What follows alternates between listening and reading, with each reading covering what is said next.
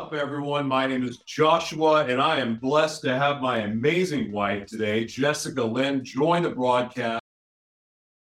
So, I did a broadcast yesterday and went through some of the headlines, realizing that they were really old. And of course, I just ended up going on a rant. So, it wasn't a real true headliners episode like today's going to be.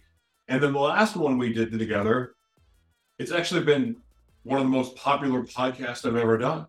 I think people like you, but they couldn't see your face. So today we found a new way to be able to do this on camera that's more fun. Now, anything that we talk about today, we'll make sure to put in the notes. And what I do is embed the links inside of a transcript in the description of the episode so you can look for all that. Because I went through all my keep we don't have keep today, so we decided to do something else. What is that? We're gonna go for a bump, Yeah, and I'm really good at this. yeah. So fast. She's the ninja. I actually put keep on her phone so she can participate. There's got to be a better way. Oh, I guess you can do all that in post editing or you know, after it's done, but just it's exhausting. Real quick, Okay. Wells Fargo finds 3.7 billion for auto mortgage loan violation. What does that mean to you? What does it mean, or what does it probably mean that we don't even realize? Right off the bat, I'm guessing it means that a bunch of people are going to lose their cars because they don't actually have a loan because whatever Wells Fargo did. So they're going to lose their cars. And I'm sure a home thing will happen with this too, because Wells Fargo is so huge that people might have that happen with their houses. Okay, so we didn't really lead into all of this. So we're going to start, but I want you to say what this is again. So, this, ladies and gentlemen, is Headliners. I want to eh, one more time introduce my wife, Jessica Linn. She is the co founder, well, along with myself, of the Live Mono Worldwide Foundation. We have a nonprofit media organization, and we are really, I love what we get to do. Now, we have a private side that we do. We do individual work, which you can see at joshuatberglan.com. But together, we run the Live Mono Worldwide Foundation, and you can find out more about our mission there at livemona.org. Oh, I'm sorry, livemonoworldwide.org. And this is, we're really passionate about our mission. And I won't go into all of that together, but I do want to encourage you to check that out because one of the things that we love working together, and even though we have our individual projects, the main thing is our mission. And we, the reason I'm bringing this up and making a point to talk about Live right now is that there are a lot of people out of work. There's a lot of people right now that are going, I actually a few people say, I quit my job. Another person is not able to work that I've been talking to. And people are looking for a place to go, but they don't know where to go because the industry has changed. Their industry has changed. And not to sound, not to beat a dead horse, so to speak, but media is the future. And so if you're one of those people that are looking to make a change, you're feeling unsettled in your life and don't know where to go, please reach out to us because we have a non we have a new media training that would be a huge benefit to you because everyone we know that's taken it and is using what we taught is starting to really see the importance of being able to utilize media. And guess what? You don't need to be rich to access and utilize the media. We we have been proving that over the last few years. So anyway, all right. So back to Wells Fargo. And can I just say Yeah. On the whole companies are not doing all that hot right now.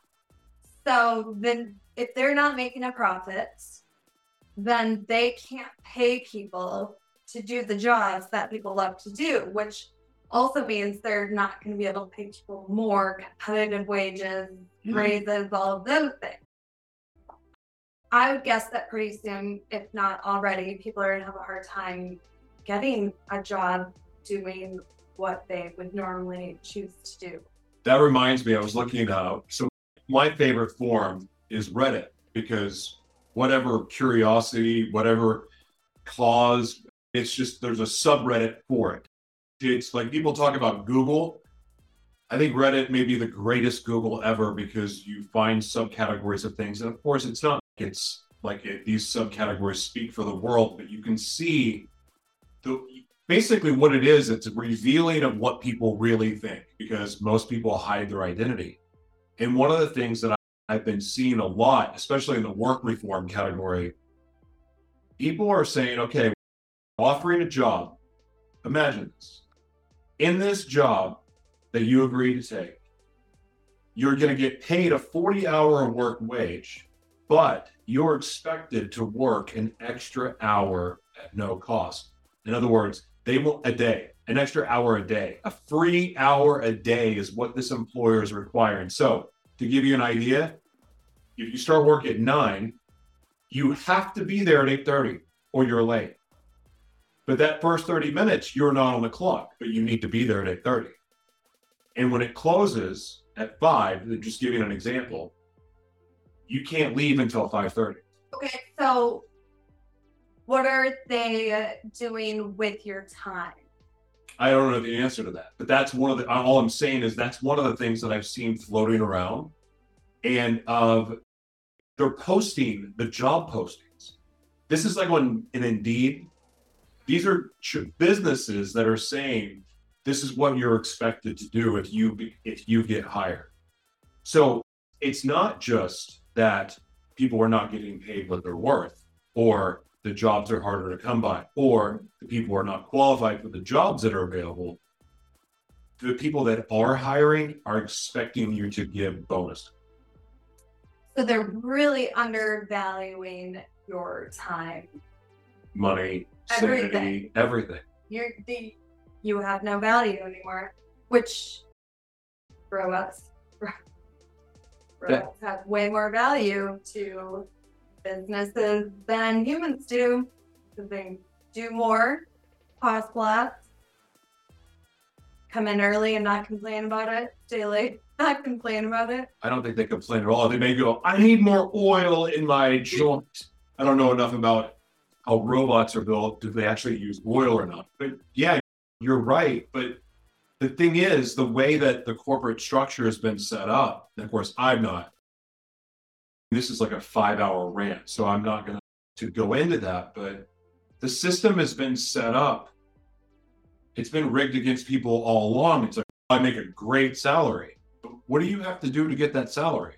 Like, at what price do you pay? Like, you're getting paid to work full time, but are you like, are you working when you get home? Are you like, what is expected of you? And to me, it sounds like a higher price slave. And I'm not saying that to be insensitive, but that's what this feels like.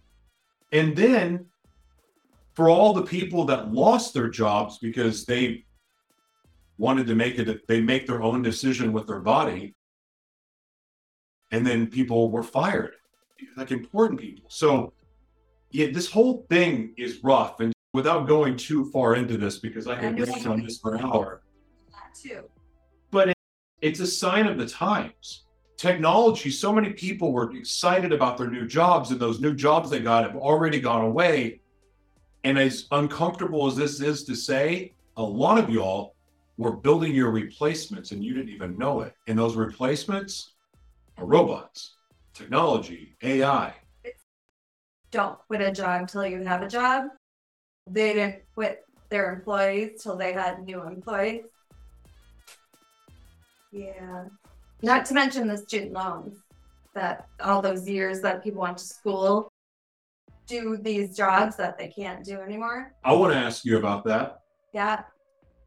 How do you feel about the student loan thing? I didn't. I don't have student loans because I had scholarships and I partied with those scholarships and because I didn't want to go to school. But I had scholarships, so I went and I went to some fun universities. But that's why I guess people don't go to college for fun; they go to learn. College for fun and to learn. I didn't do one or the other.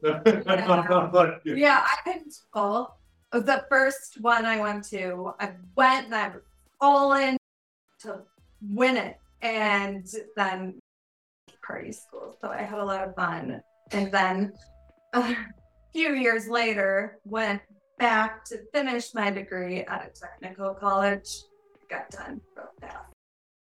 I'm taking Google classes now. I wish that I don't not that everyone can learn that way, but the way that Google teaches their courses makes it so easy to learn because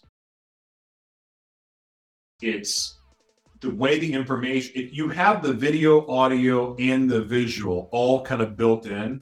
So it has a great way of delivering the information all at the same time. And then when you need to stop and rewind because if you heard something or misheard something mm-hmm. you can rewind and go back or you can read in the transcript.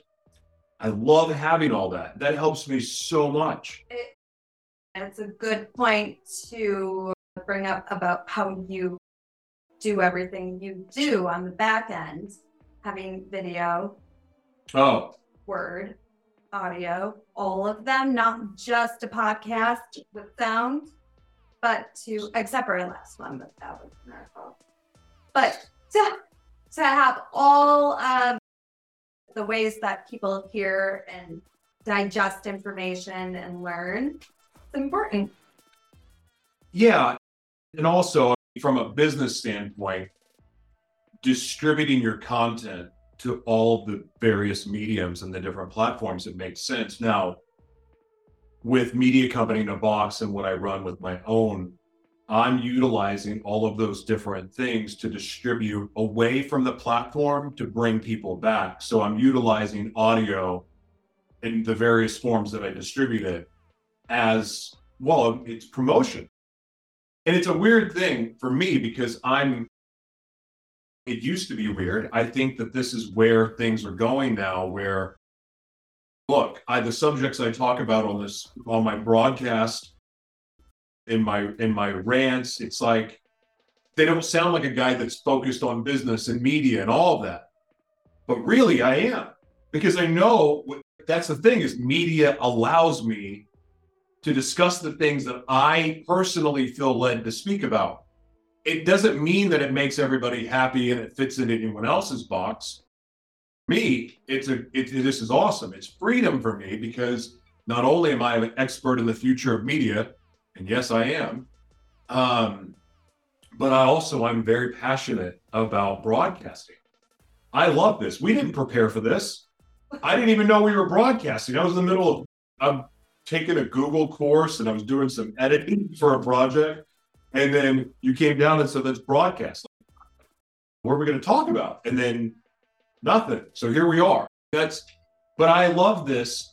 But this is also an expression, an authentic expression of myself. And believe it or not, I'm not coding right now. I'm not editing. I'm not doing any of that. But because of the way that my personal business is structured and even our foundation, this is work. Because just the fact that we're on camera and behind a microphone talking and talking about business, now all of a sudden these are lead, ma- lead magnets, at least if the person doesn't think, who's this psychopath? and that's a whole other conversation. But that future is set up for creators. If you've been one of those people in your life that are a forerunner a visionary where you're way ahead of everyone else. Like what you're a seer. And so you've already started mar- marching in that direction before most people have woken up to figure out like what the heck is going on with their own lives. Like you're way ahead of the game. You're like that. I'm like that. And so the best part about this for the first time in my life is that for the last three years we've been together, that forerunning we've done in anticipation of what was coming, we're finally seeing, which is a lesson about visions. Do you know what that is? I'd love to hear it, what you think it is. It's been three years since we started getting those visions. We met on, we met in person Valentine's Day of March or February of 2020. And, but we had talked for a few months before then. But the visions that we had when we first started talking and the visions that have come to us since, it's taken three years for us to start to see that come together. So that's a lesson for you. Can I, do Yeah, you know what's yeah. crazy? In my education experience and degree is not media. It's not digital. Like I've been, it, Joshua can tell anyone, I am not very tech savvy naturally, and you don't really need to be. You got technology is so smart. You can find whatever application you need to do whatever it is you need to do. It's just magical. So before I met Joshua is when I just got this, this switch turned on that I was gonna quit my career in education and start my own business in, in multimedia.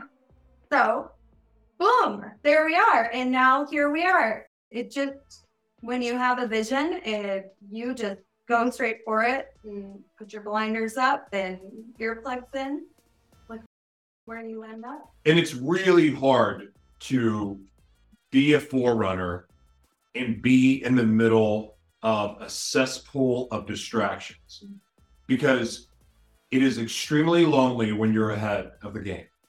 Like when you're ahead of everybody else. And those of you who are forerunners can relate to this. Those of you who don't, you're like, what are you talking about? Move on. Fair enough. But what I'm really proud of is that when we slowly started to break away from social media, or at least relying on social media to be the vehicle that promoted what we were doing, and we were focusing on media only, media first, utilizing the media to grow what we're doing, in which we knew eventually would be the independent media organization, both for individuals and even super small teams. So it's taken three years for that to come to, to light. And the lesson is that just because you get a vision doesn't mean it's going to happen today. But at the same time, like you get to be patient with it, and things are not going to happen immediately once you have that vision, but you have that vision for a reason. And I believe that it's God showing you what's possible for your life, not to mock you, not to tease you, but this is what's for you if you choose the path that He created you to be on. One hundred percent. I want to ask you about God in the brain. Oh, Was that's not- Okay. This is this has been happening quite a bit lately where her and I are reading each other's thoughts, which is terrifying sometimes. But so a while back I did an episode about the pineal, I'm sorry, the Garden of Eden being the brain, and that and it wasn't like I knew for sure. But this has been months ago since Ryan's year has been on the program. And then I spoke to what I would consider my I don't know how to describe him. He's a brother. He's a somebody I know growing up in the church, and he is a historian of the Bible. Like he knows every version ever written inside and out. And so when I pitched this idea to him that the brain was the Garden of Eden, he goes, and that the brain is, I'm sorry, the gar the hell and paradise are right next to each other. And so we started, well, is that your brain? Is the is heaven and hell in your brain? And this whole conversation. And he said, this is a biblical scholar. He said, not only is it likely, it's no, no, was not only is it possible, it's more than likely that's true. That it's both a physical place in the world and also in our brain. So this has just opened up a lot of doors, a lot of questions. I don't, when I first got the download, it was reading Genesis, so it was in the Bible. So it wasn't like I was reading smut or some conspiracy novel. It was God that said, that dropped this in my head. And when I went to research, I found supporting evidence. Yes, I found things to contradict it, but you can do that with anything. So since then, my faith has radically changed. It's become more bold, but yet it's also separated myself away from religion completely.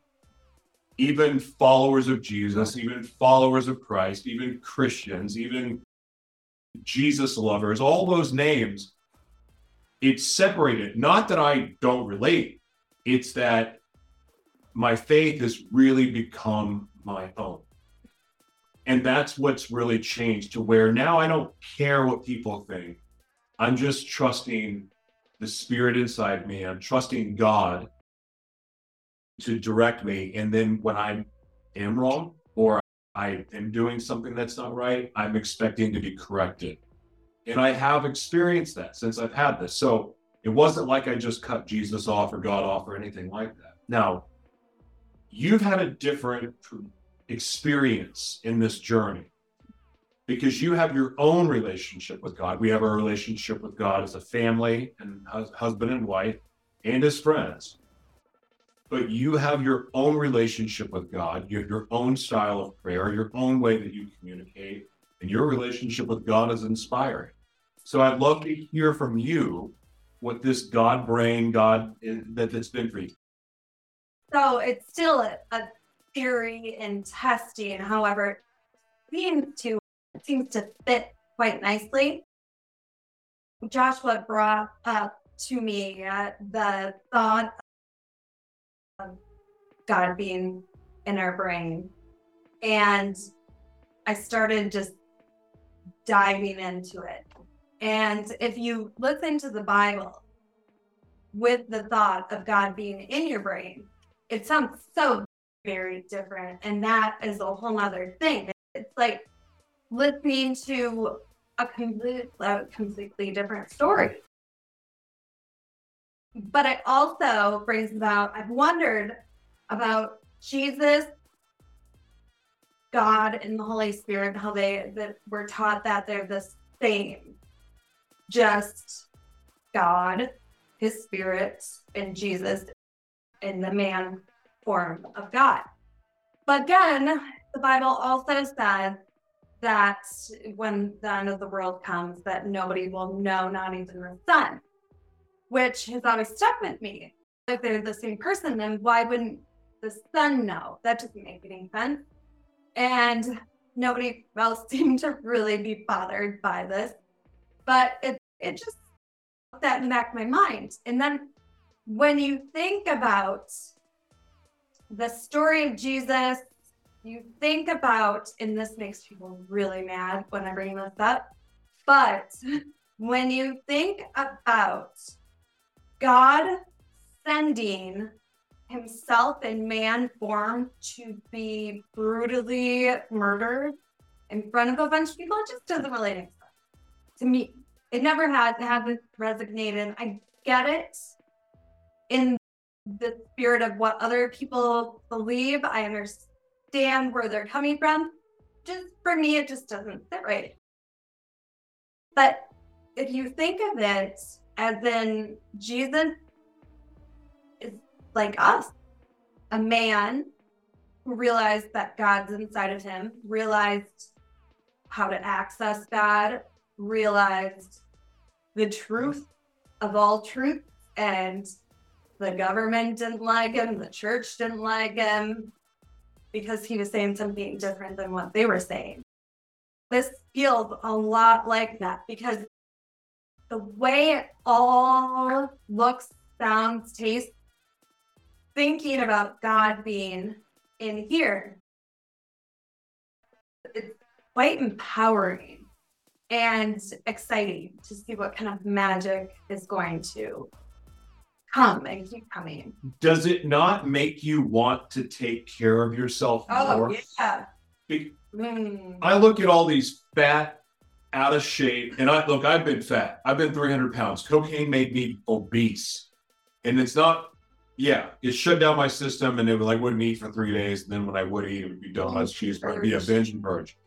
And that's not good for you. I got up to 300 pounds.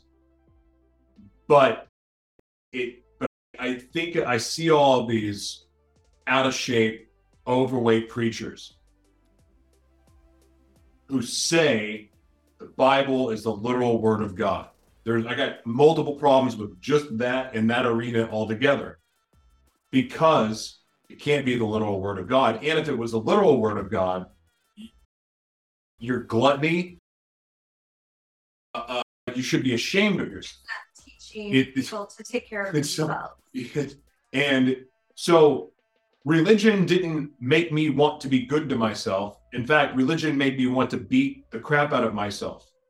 It made me want to shame myself. And it's easy to go, quit sinning.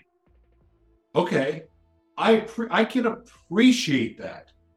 But you can try all you want to fit into that sinless little bubble, and you're not going to do it because you're going to sin and you're going to be judged for it no matter what, no matter what you do. And like that's okay. And and I understand that because we're all trying to we're in that system of wanting to be a Christian and wanting to follow our religion. I understand all of that. However, there's something about a religious mindset that takes God out of ourselves being made in his image. We replace that and put God up high as he should be because God is in everything. He is our creator. But by not recognizing that he is inside of us, that Christ dwells in us, that we are a walking example, potentially, of Christ's love, of God's love, the example that he left, why people should follow Jesus in the first place. And whether he was real or not, the fact is, what he came here to teach is the path to enlightenment, your higher self, kingdom of heaven. And it's called a lot of different things in all the different religions. So I appreciate that. But the only way that you can truly access the kingdom of heaven is the understanding that it is not only inside of you, it is outside of you and everywhere else. But if you don't claim and accept the fact that he is inside of you, then everywhere externally you look, they precede you, as it says in the Bible. And if you really want to know what Jesus felt, you should read the Gospel of Thomas because you know what? If Jesus didn't say that, I would be shocked. It would be shocked. And just because some group of men decided that that book does not belong in the Bible, that ain't my problem at all. Because when you like the information's there and it's available for you. And why would we just take man's word for it that these other books are okay and right, but these aren't? Someone made that decision for you when you weren't even alive yet. You know, it's like they've been gaslighting us, indoctrinating us to believe it the way they want. I read one that it's I think I was researching narcissism, but if an answer needs a lot of explanation to help you understand it as truth, then there's a chance it's a bunch of baloney. And if you think of God in your head before you make any decision, I guarantee you're going to make different decisions than you would think about God being somewhere far away up in heaven. Like he might hear you, he might not, but just wait for him. No, he's right. If he's right here, and I'm saying it because this is still a fairly new theory, but I'm pretty sure it's, it's close, if not right on. But if he's right here, if you're about to go have sex with somebody's husband and you think of God being in your brain, watching you do this, you're going to think of it differently. Also, sinning. Sinning is the whole new thing. Sinning and grace, knowing that God is right here and you eating a bunch of garbage. Him knowing that you're going to feel like crap for the next 12 hours and you're not going to be able to focus enough and feel enough to be able to be guided, that makes more sense now because he's going to give you grace because he gave you the choice to make these decisions. He's not like choosing to physically stop your body, but he gives you grace. Sinning, it, it kind of takes on a whole new meaning of not this awful thing with horrible consequences from God if you choose to do it. It's like, okay, if you choose to go do that and the consequence of death, like you you chose that.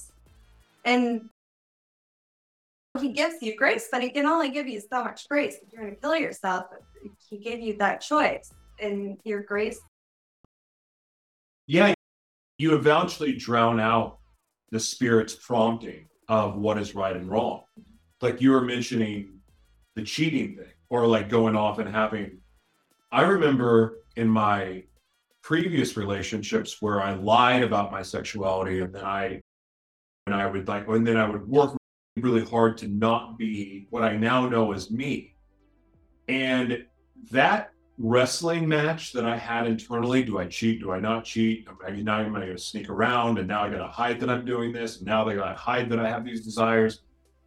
By doing that, really all it did was stimulate so much more negative energy that I think it really fed my desire for drugs and sex for cheating, for all of that. And it just buried me in that. And then when you're having to lie on top of a lie to cover a lie, and you're so afraid of the truth that eventually you're so miserable that all you can do is exaggerate. All you can do is exaggerate more. Silly camera. Down. There we go. Ah, I forgot to lock it. But all we can do is, oh, because when we feel like crap, lying doesn't feel good, but eventually get used to it. Eating junk food doesn't feel good, but eventually you get used to it. So you just get accustomed to shoving more crap in your throat, down your throat, that'll make you feel better. Alcohol, drugs, sex, food, all of it. And it's all a distraction. And it's all a distraction. Him in here. Right. So when you have all the lies and the resentment and the chemicals and the drugs, you're not going to feel close to God. You can't even hear God. You can't even feel Him because you got all the negative stuff. But there's something really powerful about truth. And here's what I mean. And I've said this example a lot, but now it's a new way to bring it up. You can think something's true, and you can live your life believing that's true. And I believe that God allows us to do that when we believe it for ourselves that it's true. I'm not talking about taking someone else's opinion and applying it to your life and doing that, but you get really honest about what you want in life, what your goals are, what you want from God. You know what I started telling God? I started praying, asking God that He would bring me the right guy. Oh. Because no, I, because I, I this is my conversation. This is how I got to this place where I'm like, I don't care what people say about me. I don't care he's a Jesus loving, but he's he's he likes dudes too. And here's the thing: that's my truth that I get to say. Does it mean that I go out and sleep with a bunch of guys? No, it doesn't mean that. Because God's in my brain. Leave them with all them men too. And that's what I that's what I think about. You're fixing the camera. Thank yeah, you. because it drives me. Nice. Okay. So I started, I got tired of the yo yo. And so here was the yo yo give my life to the Lord. And then I would, I white knuckled it where I'm not going to be this way. I'm not going to be this way. I'm not going to be this way, which all just triggers and makes it worse. But I finally got to a place of this is me. Like I've been off drugs long enough. I know who I am. I know what my heart and my brain thinks it wants. So I have to walk this out. And so then walking it out comes, it's uncomfortable to walk out truth. And we talked about this a little bit in the car. Like it's com- uncomfortable at first to go, is this really true? Because then you start to worry about, oh my God, if people at the church found out, if, if my mom found out, if, uh, what am I going to do? What people are going to judge me? People are going to say this. This could hurt my business. So then the first instinct when you have that fear of rejection and criticism and judgment is typically most people go, yeah, it ain't worth it. And then they just go back and they deny themselves what they want. Now, some people say well, that's resisting sin. Yeah, but how long you gonna what you resist persist? So oh, that was good. I've never heard of that. But it's true. What you resist persist. So I had to get to this place of I'm tired of the yo yo because the yo yo is not good for my mental. I want it. Now I feel shame. Now I don't, but really deep inside I do. And it was hard for me to wrap my head around. I've got to be honest and truthful and know and be certain about everything I want in every aspect of my life and walk that out. And at any point, if I God convicts me, then I got to go, you know what? I was wrong about this. I get to move on. But you can't get to that place with God until you're honest. And that means, God, I want an open relationship. I want to be able to be with a man too. I want the right man. I don't want to sleep around because it's obvious. I don't want to sin against my body. I don't want to sin against God. Oh, yeah, I really had this prayer. God, if I'm wrong about what I read and what I've studied, and the research I did about what the Bible alterations, the different words that were put in, if I'm wrong, please convict me because I don't want to lead anyone astray because I love you and I've committed my life to serving the Lord. I did. But part of that commitment was being honest. And if you can't be honest with God, He already knows anyway, you might as well be honest because He's here. You can read your mind. He can read. So you you really want to make him happy, so he does all the things for you. Stop thinking all that bad stuff and just start living your truth. And then if it's wrong, the right you'll be corrected. If it's wrong, you're gonna feel it and you're gonna know he knows you're thinking that You're gonna go the other way. Try It- that out. And it all it all starts with truth. Period. And it doesn't mean, again, yeah. I said, I prayed to God, open relationship. Great, have a guy, meet meet the right guy, because that is part of me, and I'm tired of denying that part of me and acting like it doesn't exist. So I got honest with him. But here's what's happened. Not only has my urge and my cravings, and I'll let her speak to this about the mental health because I don't want to. I would actually rather you hear from her. But there's no more yo-yo. In fact, because I'm not doing this give and take with myself, where I'm like, where I'm feeling good, I'm confident, I'm in this place that I want to be. And that place that I want to be is I'm open, where it's attracted to both. And I don't shame myself. I don't do any of that. My life works better. But when I start to deny myself and shut myself down and say, no, this is wrong, this isn't right, then things go bad. But the other thing I've noticed with this truth, in knowing what I really want, I also know that I don't want to be a dirty whore like I used to be. And I also know that I don't just want to be with anybody just to get my rocks up. And that the stronghold, the pull, the obsession, the funks that I would get in because I'm fighting myself and I'm trying to shut it down, all that's gone. And now I just get to be me. So I want you to talk about this from your perspective because you lived with me. We've been with three years ago, three years we've been together, and you've seen my switches. You've seen the cycle that I was in. That just it was like the same one all the time. It was the same pattern. I'd like for you to speak from your perspective, and you can speak as freely as you want. That you wouldn't anyway, but Uh huh. I mean, it was a big change today when you openly told me that you were struggling with the desire to just say screw it and go get your rocks off. Because that's not something that a wife typically hears from her husband and is okay with hearing from her husband. And we've evolved from you told me right off the bat what your attractions were. Mhm.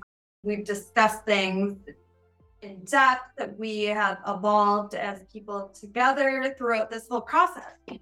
And I think the fact that we're not supposed to hold attachments to anything in the world, not people, not items, nothing belongs to us because God has his hands on everyone and we don't need to worry about anything more than that.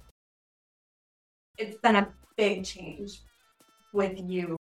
You used to go through a lot of cycles that were hard. It was hard for both of us because you'd get the creative energy going and all of a sudden you'd get the passionate force behind it, but you felt that it was wrong because that's what the Bible says, that's what the church says. So you would try to shut it down and then it would rise back up and it, it was really hard. And the fact that today you could casually in the car tell me you were struggling with something so specific was amazing. And it's also because we have really grown and communicated what each one of us is okay with, isn't okay with, will tolerate, won't tolerate. We're very much aligned with what we believe God would approve of and not approve of. And it's not just on a whim. We've done a lot of research, a lot of thought, a lot of conversations with people from all walks of life. And it's all naturally seeming to fall into place. And it feels right. It feels good. And I'm really proud of you. Thank you. Just so I'm going to address what you were talking about. I've come to peace with who I am and won't apologize for it. And I'm not even, I'm really going to work and work on now, not even trying to explain it because that's justifying. I don't need to do that because I'm not here to please anybody other than the Lord. And of course, I want to please my wife.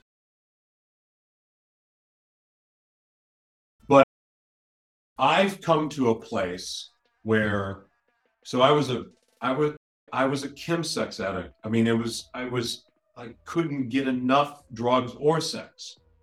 And so my behaviors and my patterns and my rituals that fed into all of that, those are all habits because it was for over 20, almost 20 years of doing that. And then I took a lot of time off where it's like, where I just had to wrestle with myself and fight it because I'm not going to act on it because I'm going to be punished by God and I'm going to lose all my blessings and I'm not going to do what God created me to do because I'm bisexual and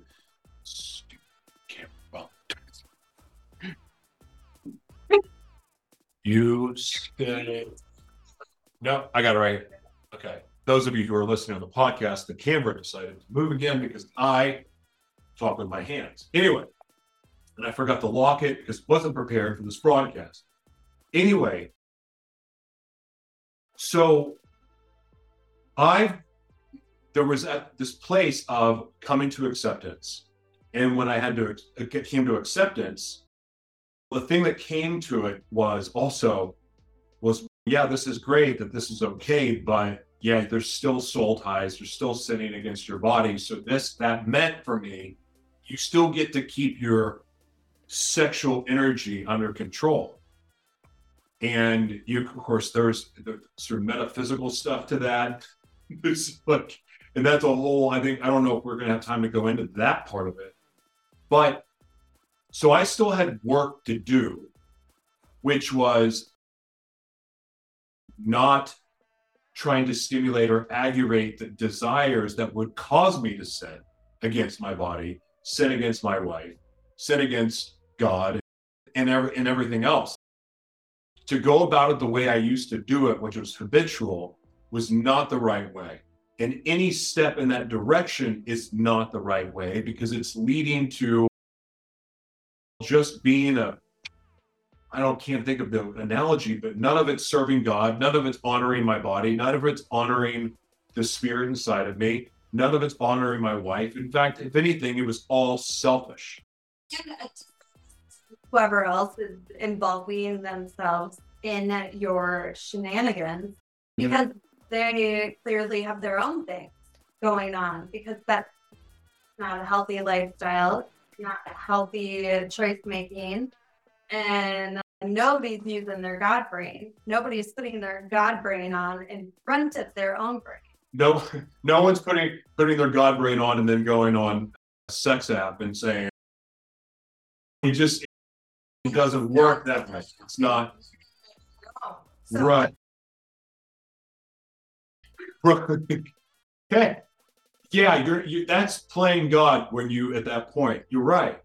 But my tendency is because where we're at is like, okay, if God wants this to happen, if God is like going to say, I'm going to bless this lifestyle decision, whatever,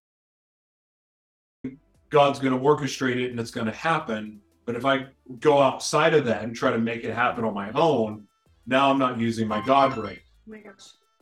It's okay. So the uh, the point of that is that I still have my desires that I have, and I want to act on them. And then and there's this part because my wife has accepted the other side of me. That's like it's like kids getting out on recess. It's like oh, it's time to play, but the difference is like it there's a is this love or is this selfish lust greed just trying to get my rocks off or is it love because love is patient love is kind love doesn't envy love is not jealous so any of these behaviors that fall over here that doesn't fall into the love category then that can't be of god because God is love. And so it's a very odd feeling. I use the analogy, and I don't know if this is a good one, but the lifestyle that I've chosen and we've chosen and accepted is almost like being in a bathtub full of cocaine and not touching any of it. Use your own imagination. Anyway, do you have any other stories? Let's move on. That was of, that was not a good segue. I didn't know we were broadcasting, so now we're eating. Let's talk about Okay. So, well, first, billion for lot. mortgage loan violations. Oh, and that goes along with not only what I already said, but the banking system going to crap because they want to kill all banks so that they can have one centralized banking system. Correct? Yeah.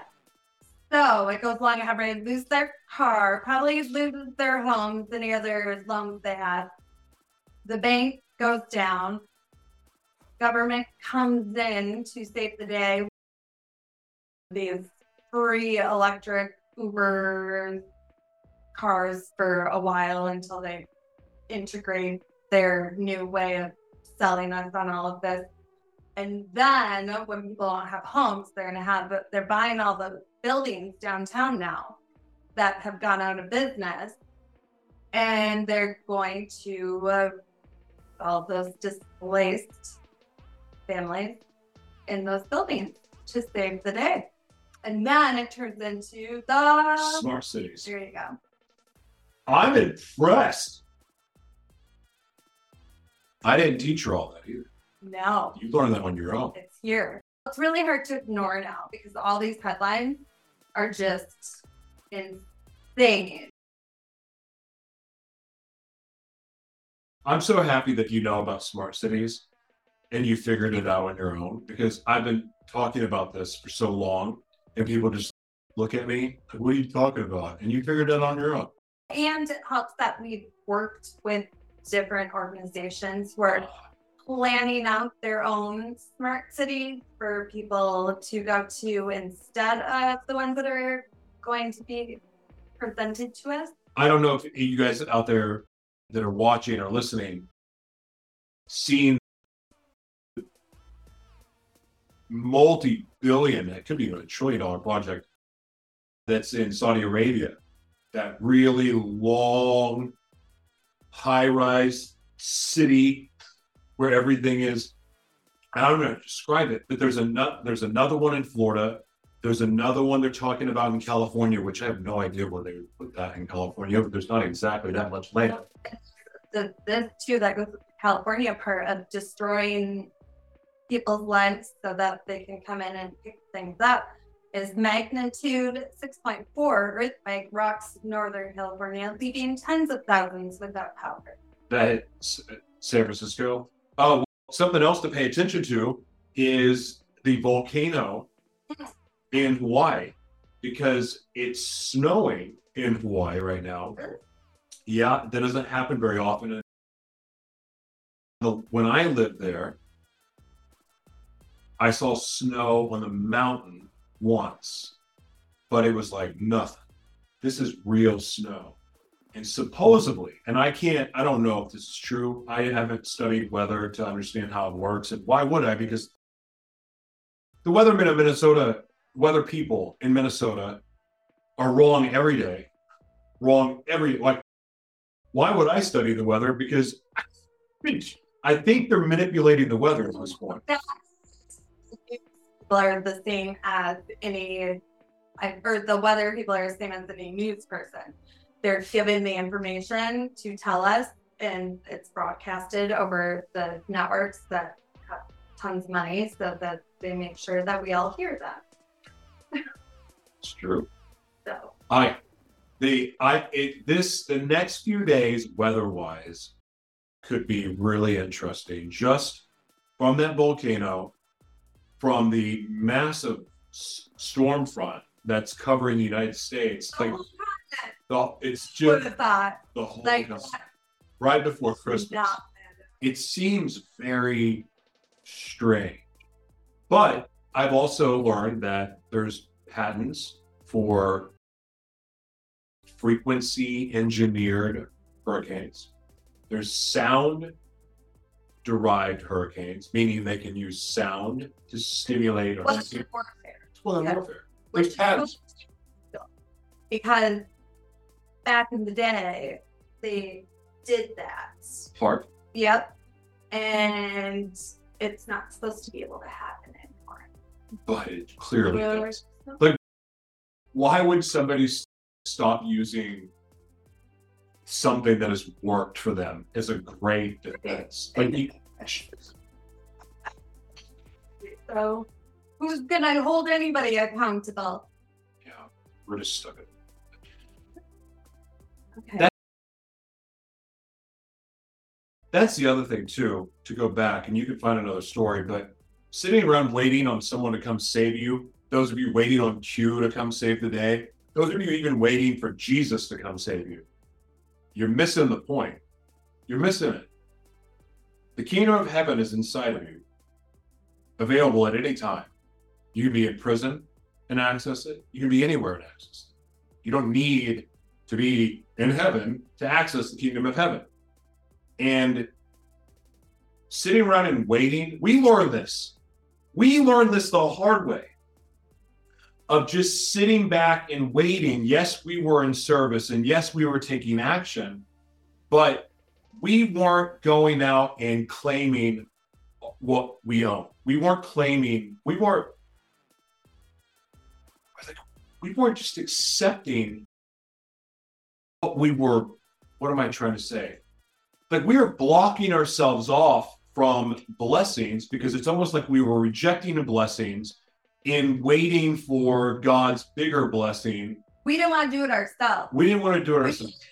God to do it because that's what church and the Bible tells you to do. Not all. I, Some do.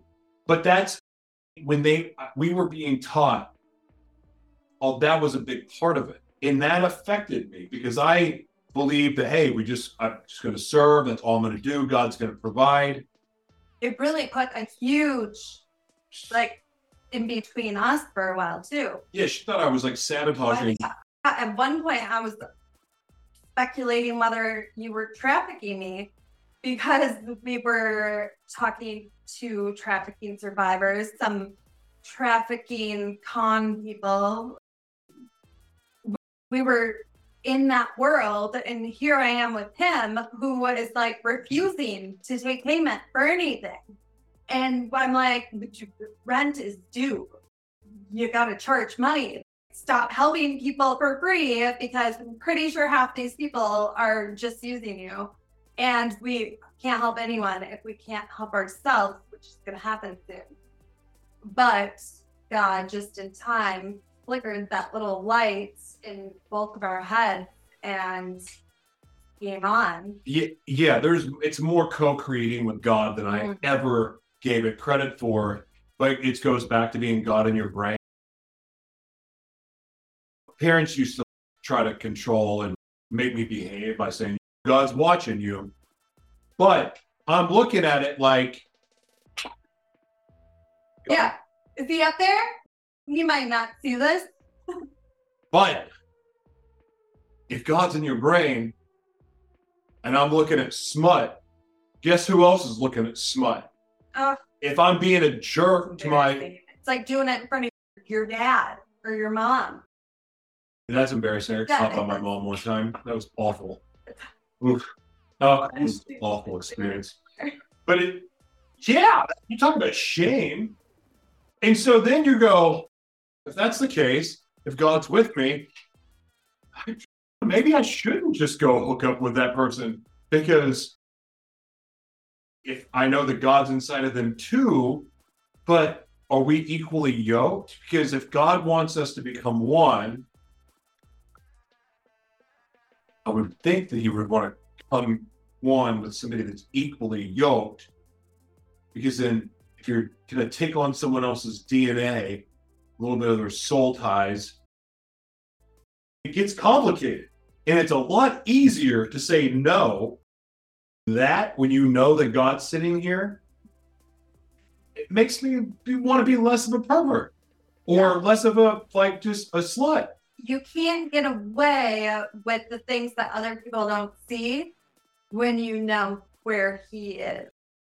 Especially when you already value God as the most important thing in your life. And he is. Yes. So Yeah. this is terrifying. Oh, these just- happy stories in the news. It and I started reading it because it's so terrifying. Well, okay. can't read the whole article. Cute. The death penalty of child welfare. In six months, some parents lose their children forever. And the pic- small print under there. 25 years ago, Congress passed a law aimed at speeding up adoptions for children languishing in foster care. In the process, it destroyed hundreds of thousands of families through the termination of parental rights.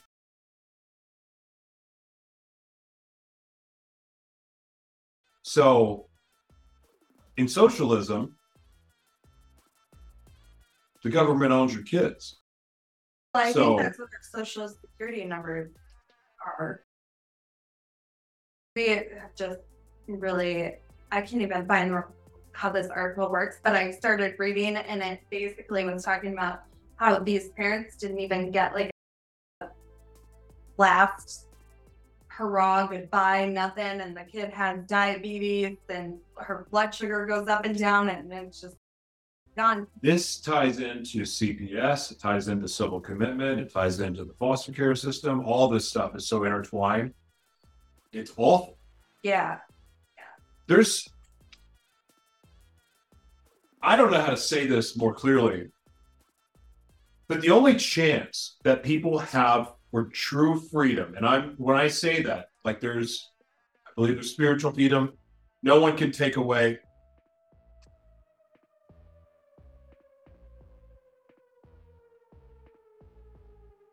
Oh, well. That great. That's a much much more efficient way than last time. But people can put you in prison. They can beat the crap out of you.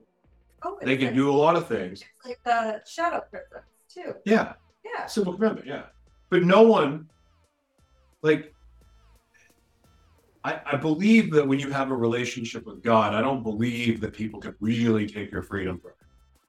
And I believe that there's always a solution and always an answer when you are aligned with God.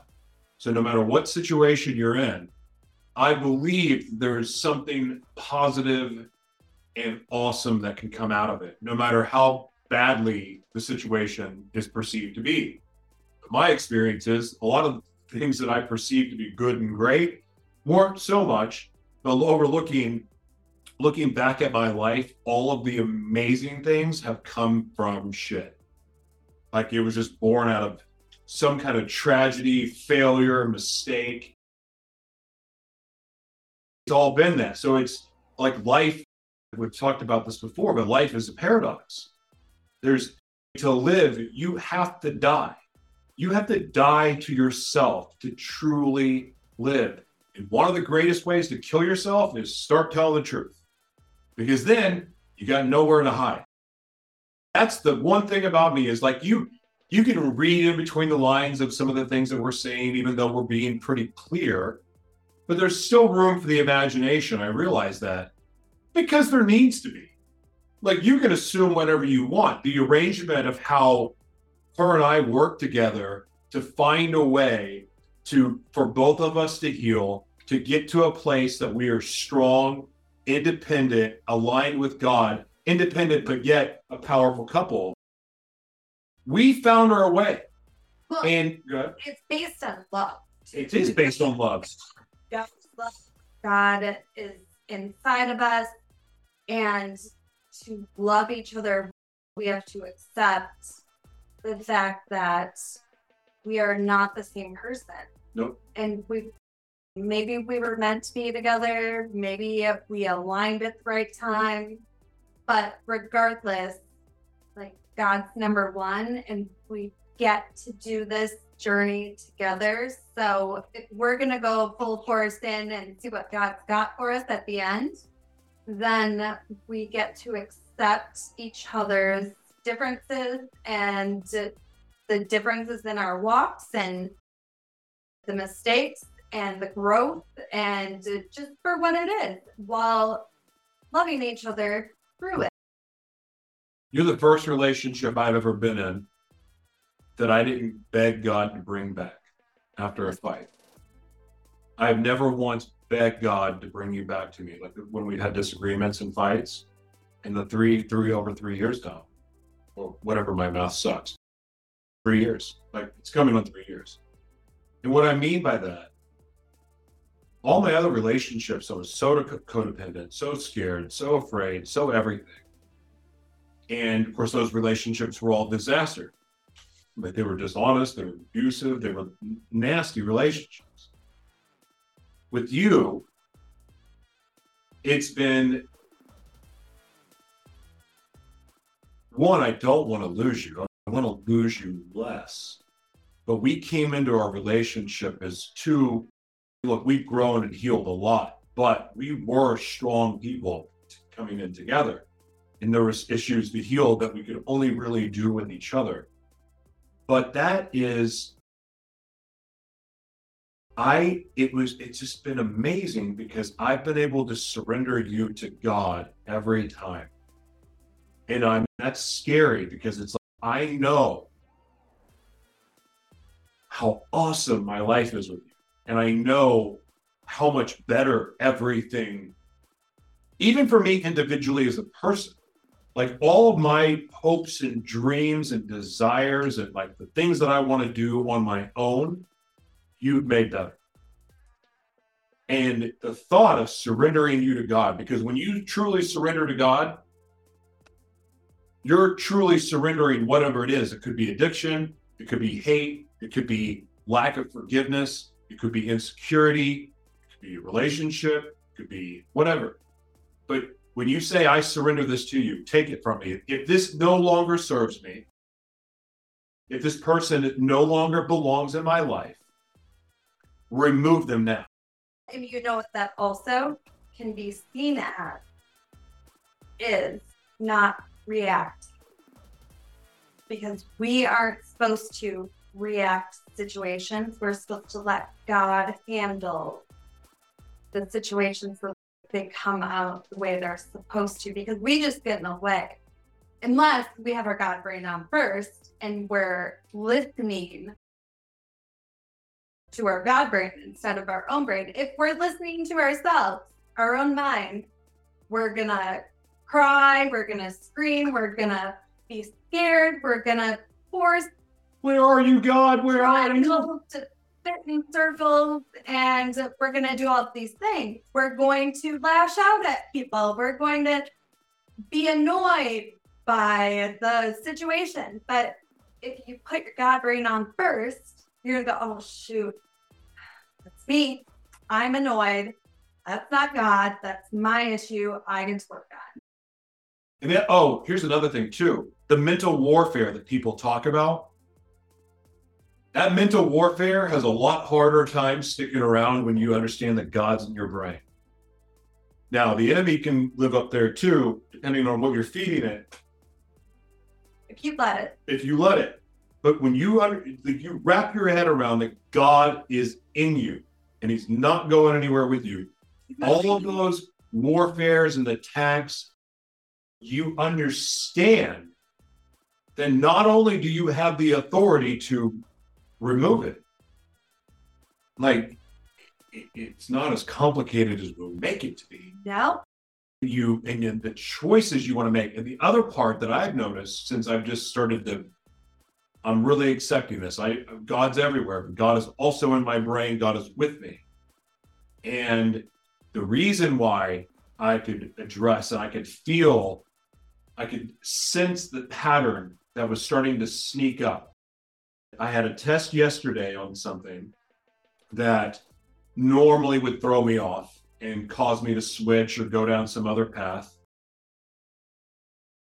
This today, when I was having this the, this urge that I haven't had in a long time, in the way that I was having, I was able to recognize this is not what you really want. This is your impatient self, lack of discipline, egotistical, bored, habit, habitual, like that, you're just giving in to the old self, the old man, the person you used to be. That's what he would do. And so, as I started to realize this, I also started to realize that I needed to talk to my wife about. Because I, if I get in my head, and I don't know if you all are like this, but once I'm in my head, I could get lost for days and not come out. But when I get lost there, it's because I'm wrestling with something. I'm wrestling with doubt. I'm wrestling with insecurity. I'm wrestling with shame or guilt or the fact that I may go do something really bad.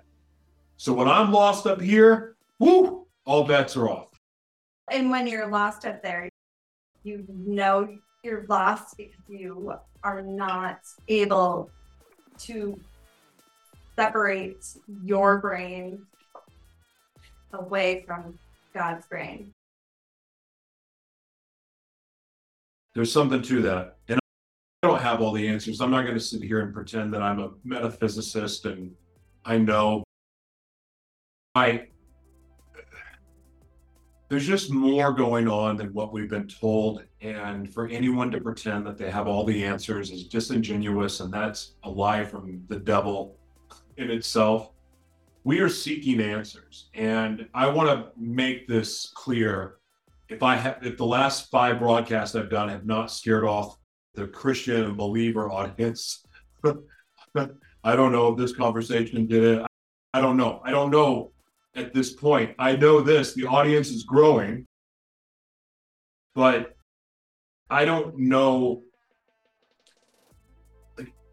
I don't know what people's perceptions are because I for a long time went by shock jock evangelist and I was preaching, like giving broadcast out of the Bible. I don't want to say preaching because I'm not really a preacher, never really was. I'm an evangelist by nature because I know what God has done for me, and that hasn't changed. I have a lot of questions, but I'm also a very curious person. I ask questions about everything. I don't trust things just because I'm told, and no one should. I don't either. You don't either. No, it drives it drives. Yeah, because like, you trust me. I'm honest. Why are you listening? So I have to ask about 25 million questions so I can see it from my own perspective and not just from his perspective. And it, it drives me. It can drive me crazy. Yeah. Yeah. But I want to know it so that I can believe it. Yeah, and I want to know too. I want to know. Look, it's and it's so weird, and I need to be very transparent about this. I talked about it a little bit yesterday on the broadcast I did, but like when I my life changed and I had a supernatural experience with what I have no it was obviously the Holy Spirit, and it could be the Great Spirit, it could be like I don't know like what the actual name is. I honestly don't know how to tell the difference sometimes because the gifting that the Holy Spirit has given me, or that the Spirit's given me, or again, whatever you would call it, I had before I accepted Jesus.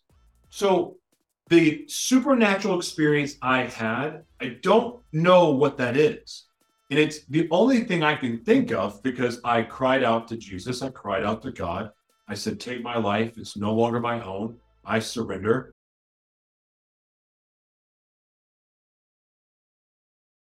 This camera. Next time I'm turning it off. Okay. I'll be more prepared. The uh, Cried out But- to Jesus. cried out to Jesus. So here's the thing like, I'm pretty sure that God knows his name and knows that you're talking to him, whether he's in your brain or not. The thing I can't figure out is when they say there's power in the name of Jesus, the letter J wasn't invented till the 1600s. So is it more appropriate to say there's power in the name of Yeshua? Or is this a marketing gimmick like the image of Jesus? why people believe Jesus is white, which is really cute, to because he's in the Middle East and they don't have a bunch of. Okay, but Okay. No, it doesn't matter at all.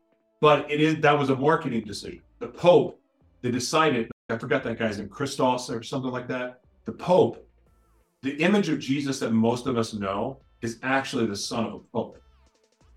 And if you know about how the way, the original followers of Jesus, when they met Constantine and the Bible was released, that story happened right there. The deal that was brokered. A deal was brokered. When a deal is brokered in religion, I'm sorry, but that's when you lose the God part of it. The Catholic, the Roman Empire, Up the God part for the man That's exactly what it is because Constantine, he was a pagan. The Catholic Church, What's the definition of a pagan? it's, it, the, the pagan, look it up so I don't bastardize the definition. What's the definition of a pagan? pagan, especially in historical contexts. Person holding religious beliefs often those of the main or recognized religions. Okay. So they worshipped a lot of symbol. There's a lot of, not symbols, what do you call them? They had a lot of false, quote unquote, false idols.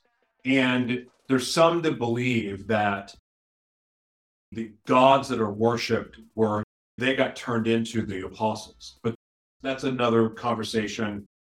Some believe the apostles are actually the planets. There's a lot of belief, but the pagan religions, Christmas is a pagan religion. I don't care what anyone says. Jesus was not born. Jesus was not born on December 25th. That's just not true. But yet we still celebrate Christmas like it's Jesus' birthday and whatever. That's confusing. Easter is a pagan holiday. It is not Christian. All this stuff the Catholic Church changed, like the Sabbath. So, what's the point of all this?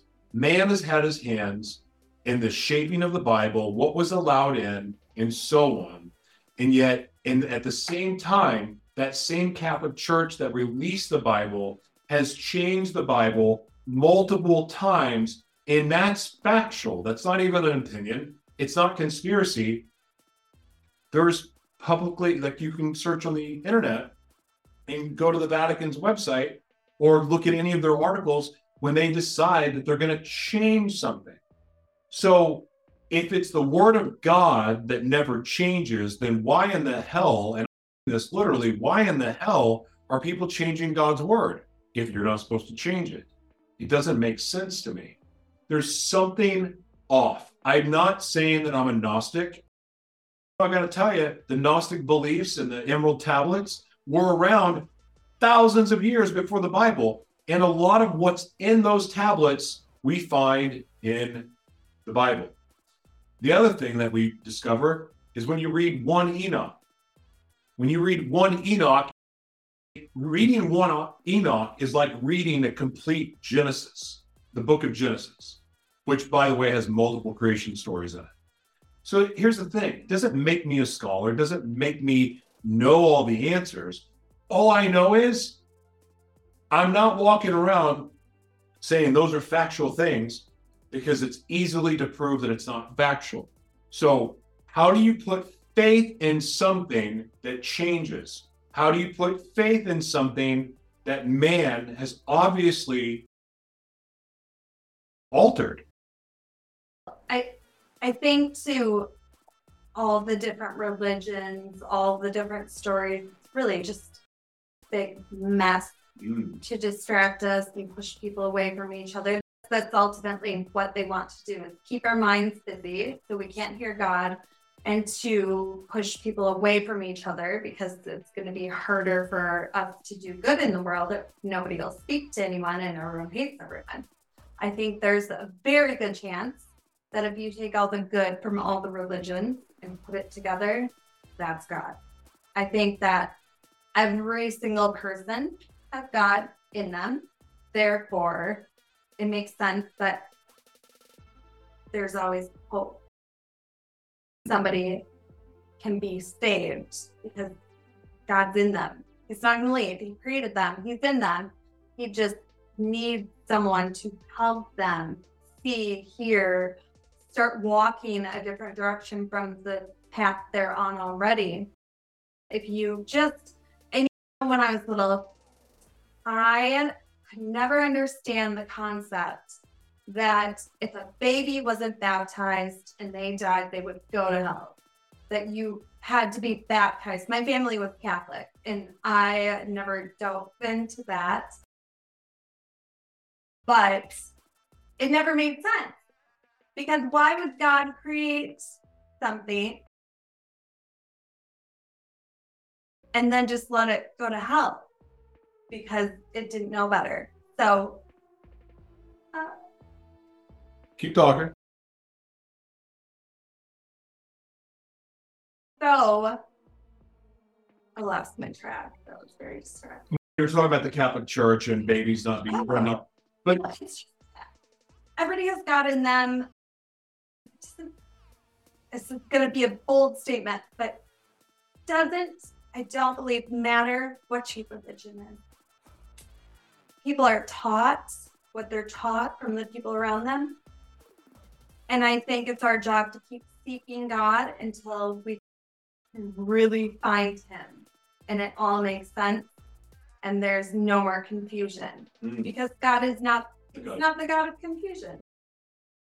and it, That's where I'm at with that. and you know what gets confusing about that is when you have preachers saying that God's not the God of confusion, but yet they're arguing with other preachers publicly on YouTube for millions to see over Scripture, calling anyone a false prophet. Here's the problem with that. I know people, I know porn stars, I know hookers, and I know drug addicts that all that God used to help me.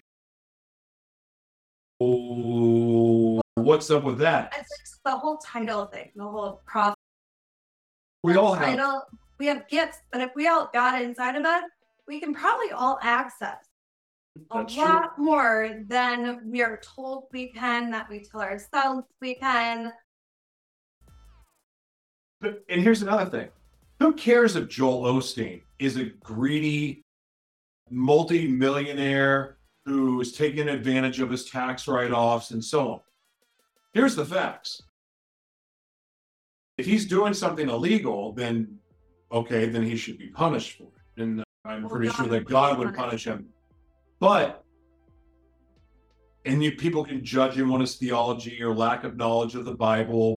I know my heart for God and I don't really know the Bible. And how does anyone really know the Bible when there's multiple versions of it? Do you know every version? Or is it just one version over the other that you know? The fact is this God is using Joel Osteen to reach people.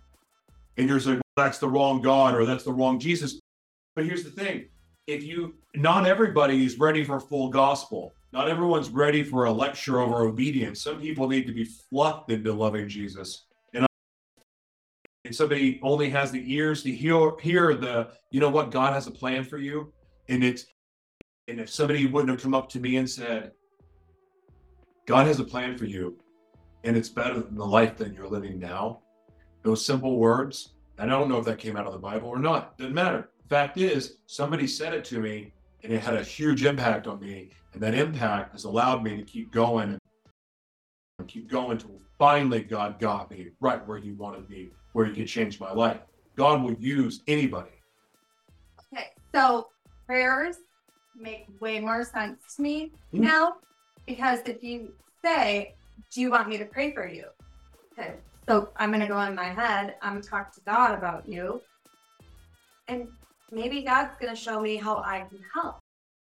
But just saying on the internet, pray for me no longer makes as much sense. It's more of a shot in the dark, hoping that somebody's going to see it, talk to God, and see a way that they can help. Also, when they say to bless your enemy, if you somebody flicks you off in the parking lot at Kmart and you want to punch them in the face, then you put your God brain on first and you're like, God bless you.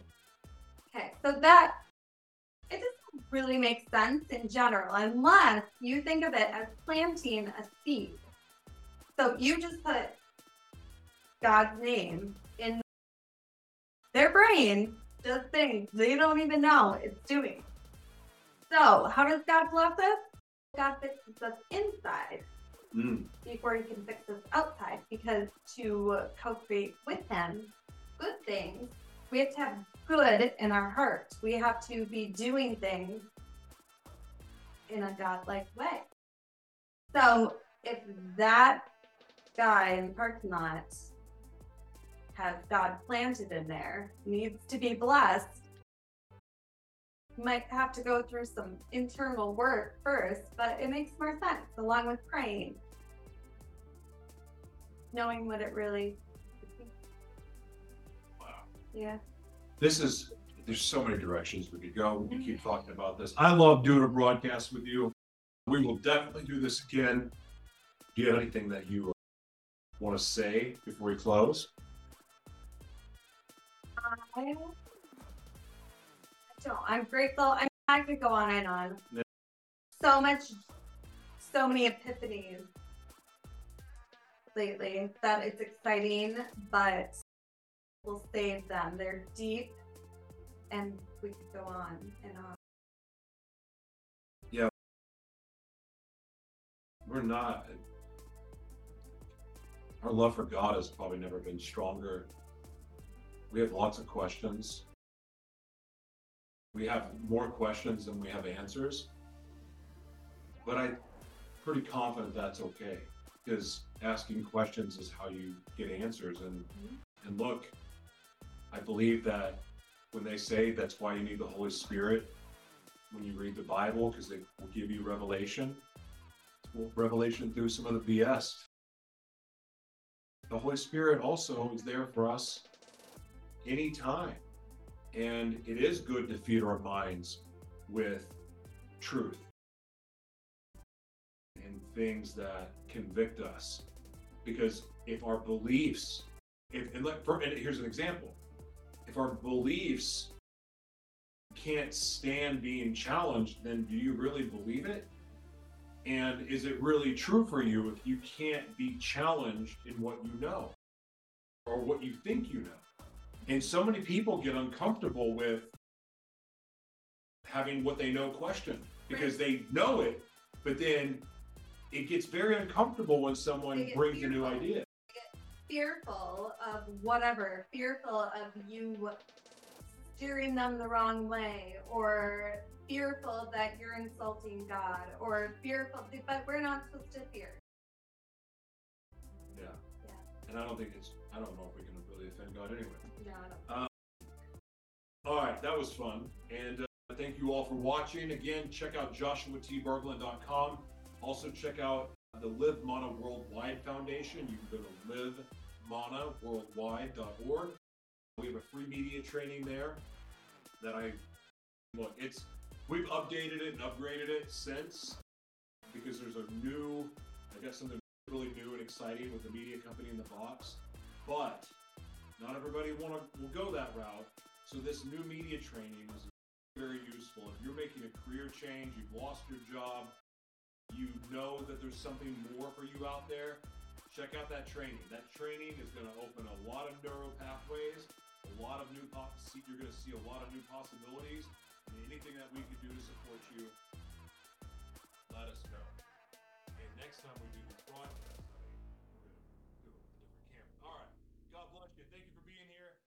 see you soon.